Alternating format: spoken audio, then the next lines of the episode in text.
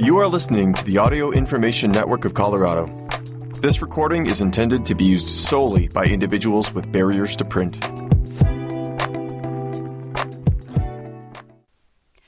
Thank you for joining us for the April edition of the Crestone Eagle. My name is Paula Vaughn.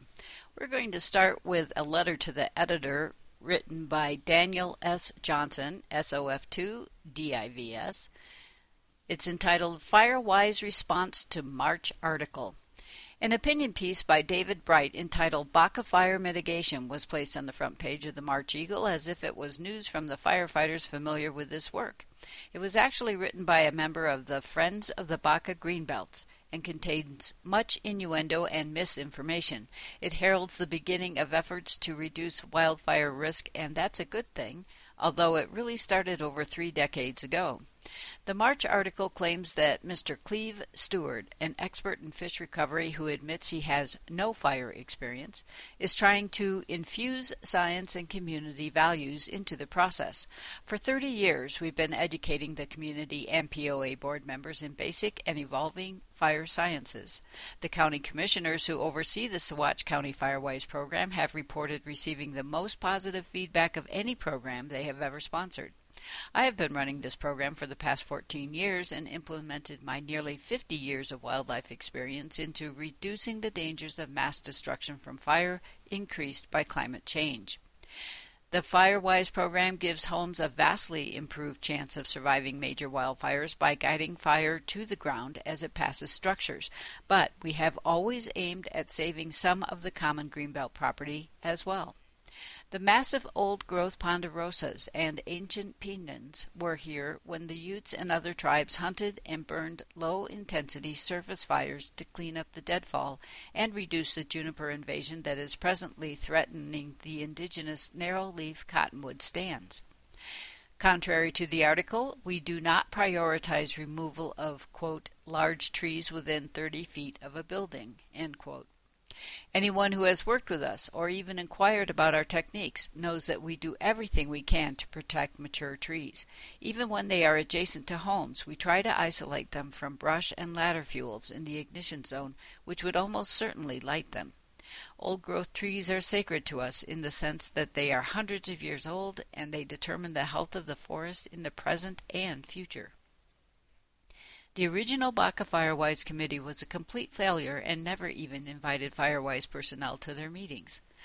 Committees were added to the program to help mitigation teams teach residents about the danger they face living in the wildland, wildland urban interface, and they have no control over the experts doing the scientific work. The committee now being formed will help to keep Firewise community recognition, which can help bring in further funding, organize firewood har- harvest to the community, and public meetings to keep homeowners informed of the efforts to reduce damage to homes and common areas. District Forester Adam Moore is touted in the article as the official, quote, who oversees implementation of mitigation activities in the Baca, end quote. Adam is a very learned man and does oversee one grant that has allowed the Greenbelt efforts, but my Firewise program is sponsored by the Saguache County Commissioners. I report monthly to the County Administrator and the Office of Emergency Management. Adam has continuously advised the Greenbelt team to take the more to take more crowded trees and branch material because it takes concerted effort to mimic the natural spacing of trees and brush models that would have been kept in balance by low level surface fires and buffalo herds rubbing off the lower limbs that presently allow fires to climb into canopies. Mr. Bright claims that most hikers would have preferred less fuels remo- removed in greenbelts, and representatives of various spiritual centers have complained about the change of special energy in treated areas. Nearly every time we work in the Baca, folks who live adjacent to greenbelts thank us for making the trails safer by removing standing and leaning snags and reducing the intensity of fire near their homes. Numerous meditation and retreat centers are working with us to increase the survivability of their structures and to obtain or keep insurance. Many folks who have moved here recently don't seem to realize that a wildfire could reduce overgrown greenbelts to charcoal, with mud and ash flows replacing the creeks in a matter of hours. The Greenbelt teams are already trying to keep the wild look and beauty intact, and they continue learning how this is accomplished, which is different in each common. The areas treated will become healthier by reducing the competition for water, nutrients, and sunlight. Within a few years, more animals will forage in these areas where there will be better grazing and they can actually run when being able to see predators. A fact based public meeting about home preparedness is being organized by Bobby Woles of the Office of Emergency Management, in which he will join Adam Moore, Baca Fire Chief Vanderpool, Crestone Fire Chief Tomasky, Sheriff Warwick, and myself as presenters. It is scheduled for April 27th at the POA Hall at 5 p.m. If anyone wishes to comment about fire, wildfire mitigation in the Baca, please feel invited to ask us directly. Due to overwhelming demand, Firewise funding for this year is running low, so anyone wanting a free assessment for their home should get on the waiting list by texting me or calling 719 480 9764. And we have a Crestone Eagle editor's note. The March article referenced here was placed on the front page because of the high level of public interest in the subject and because the dramatic eye catching photo would draw attention to this very important issue. We are happy to include Daniel Johnson's response. And now turning to an article written by Amelia Stern. Confusion lingers over town water and sewer rates. In 2020, Crestone residents voted to increase the town's retail sales tax rate from 3 to 3.5 percent to support operating costs for its water and sewer systems. That sales tax provided approximately 50 percent of fund revenue, according to a public notice released by the town in 2022, causing the Water and Sewer Fund to lose its enterprise status in accordance with the State of Colorado's Taxpayer Bill of Rights, TABOR, amendment a result unforeseen when the sales tax was proposed. Enterprise status is desirable because it allows the town to access a greater variety of funding resources for capital improvements, says interim town administrator Scott Arisman. Specifically, large federal grants and long-term low water eh, eh, sorry, and long-term low interest loans. Without its enterprise status, the Water and Sewer Fund wouldn't be able to keep up with the needs of Crestone's growing community, including the building of additional water storage tanks and wells. In an effort to restore enterprise status, a resolution was placed on a subsequent ballot and passed by voters in 2022. This resolution reallocated the additional 0.5% tax revenue to a capital projects fund earmarked for water and sewer system improvements. The difference is that by setting aside those funds for improvements rather than operating expenses, the Water and Sewer Fund would regain enterprise status as long as revenues could be generated to cover operations, says Arisman. But neither the water or sewer system can be subsidized by sales tax. Instead, these systems must rely on funding solely from those who are using it. This is by no means unusual and is certainly more sustainable, says Arisman. However, it does mean that an increase in water and sewer rates is necessary to continue supporting the system. The town agreed to a slight increase in water and sewer rates for this purpose, but misinformation continues to circulate partly due to a letter written by former interim town manager Leslie Klusmeyer on June 13, 2022, urging Mayor Danforth and the Board of Trustees to pass more drastic measures. While the Water Fund currently covers operational costs, it cannot maintain prudent reserves or fund future capital improvement and replacement costs with its current low user fees, Klusmeyer wrote. The town is the only municipal entity that I know that does not require customers to tap into mains if they are available or pay an availability fee, she continued. According to the letter, the reason why municipalities and water districts require mandatory taps or an availability fee for those who don't tap is that the town is paying the costs of operating its treatment and distribution and collection system, distribution being water and collection being sewer. If you allow customers not to pay for the infrastructure you've developed to serve them, you have to charge the tapped in customers more money and they shoulder a proportionately larger share of those costs, she wrote. As the owner of two empty lots, resident Warren Stephen would have had to pay thousands of dollars a year if the town adopted an availability fee. If the water and sewer line ran past your property, you would have to pay for it, even if you didn't have a house on the property, he says. To me, it was just craziness, and every resident I talked to was upset about it. As co owner of the Crestone Mercantile, Elaine Johnson was equally concerned. I own the two biggest businesses in Crestone but live outside the town. This decision affects us, but we technically don't have a right to, to vote on it. Given residents' concern, the proposal was never passed, but misinformation continues to circulate. People were told things were going to happen that didn't end up happening, says Johnson. It was really unfortunate because that caused a division in town when, it, when at the end of the day, none of it came to fruition.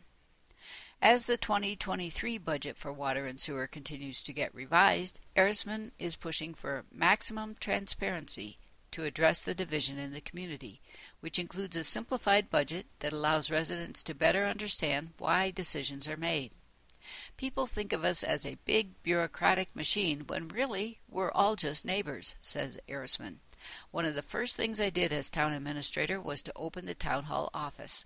I encourage everyone to come in and talk to me if they have questions, he says. We have to respect each other. We have to see what needs to be done and figure out how to do that together, says Johnson. If any place can do it, this place can, he said. And now we have an article written by Sandia Belgrade, Commissioner Liza Marone's thoughts on nuisance ordinance. I interviewed Marone because she has been instrumental in developing a positive approach to the proposed nuisance ordinance, which has become a source of controversy. A second hearing on the ordinance will not have taken place by the time this paper goes to press, so according to Marrone, everything is still in process. Previous attempts to clean up blight and unsanitary conditions that affect the health and safety of residents have failed. A county code or standard is needed. Residents, however, are wary of the ordinance and how it will be enforced, and with good reason. Sorry, and with good reason.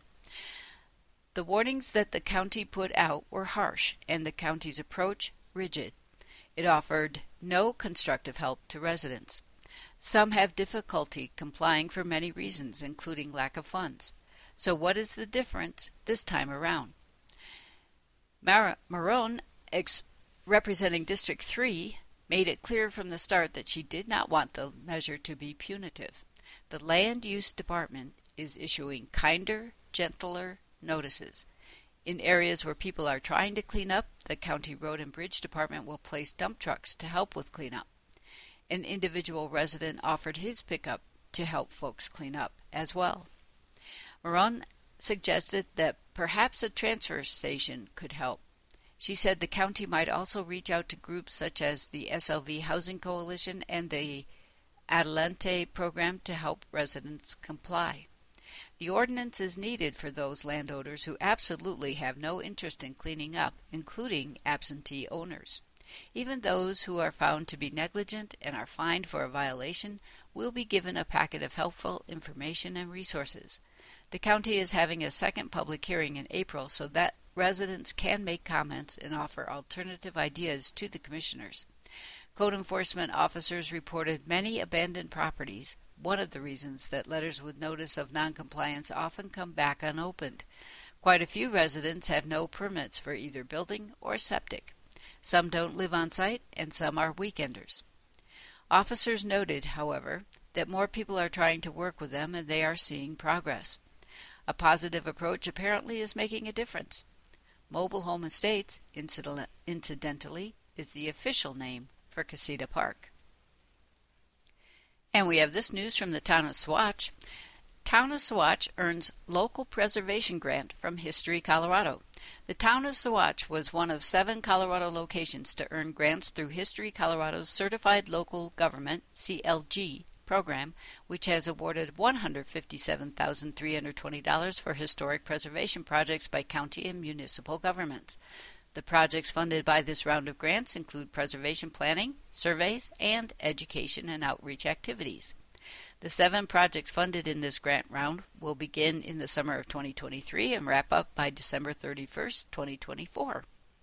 Saguache was awarded $23,432 to fund workshops covering basic Adobe construction concepts with hands on, all ages activities and technical Adobe building maintenance and preservation practices. These workshops will be conducted by a contractor who specializes in maintaining the cultural heritage of Adobe construction throughout the Southwest. Civic entities, private owners, and community members will learn the basic concepts and advanced technical issues of Adobe architecture. The grant will fund an all ages community engagement opportunity where the residents of Saguache can learn the process of making Adobe bricks and the history of the construction method.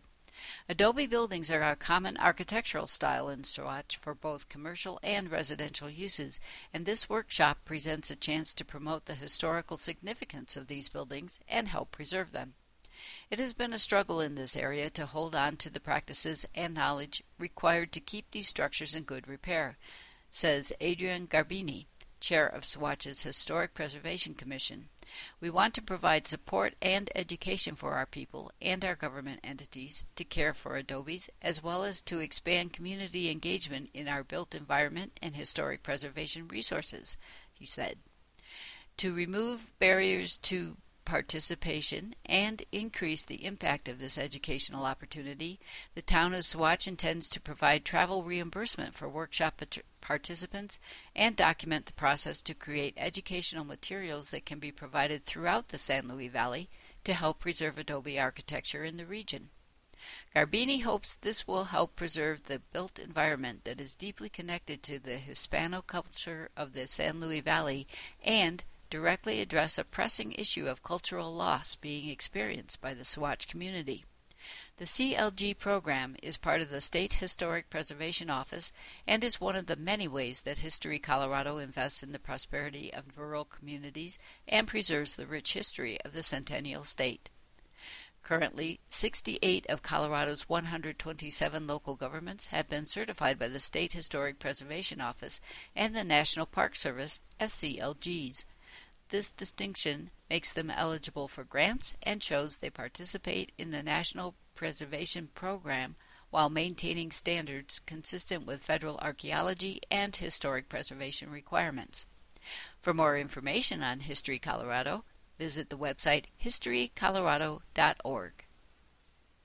Turning to art news, Crestone Artisans Gallery artist Rose Burek creates art from scrap. This is written by Joni Franks.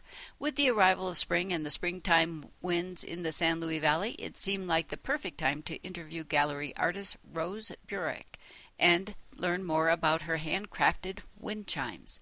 Rose was inspired to begin creating art with rustic metal objects in 2006. Her journey began when she enrolled in an adult welding class at a local high school in Ignacio, Colorado, taught by a high school welding teacher. Her teacher encouraged her to bring in her own metal to get started, so Rose found an old muffler at a Subaru dealership to bring to class, welding her first sculpture, which she still has. This experience began her quest to gather materials from scrap metal yards. As her collection of scrap metal grew, Rose came up with the idea of adding beads and brass bells from India to her scrap metal to create one of a kind wind chimes. Rose continues to visit scrap yards and will often come home with 400 to 500 pounds of metal. She especially likes to use farm implements, particularly plow discs, in her creations. In addition, she uses engine parts and industrial parts. For her beads, she uses only glass, gemstones, and minerals. For the past decade, Rose has sculpted about one wind chime per week, more than 600 wind chimes total, which are sold at the Crestone Artisans Gallery, as well as Rabbit Brush Gallery in Lyons, and Aspen and Evergreen Gallery in Estes Park. At her home, she has a rather large sculpture garden called the Garden of Gratitude.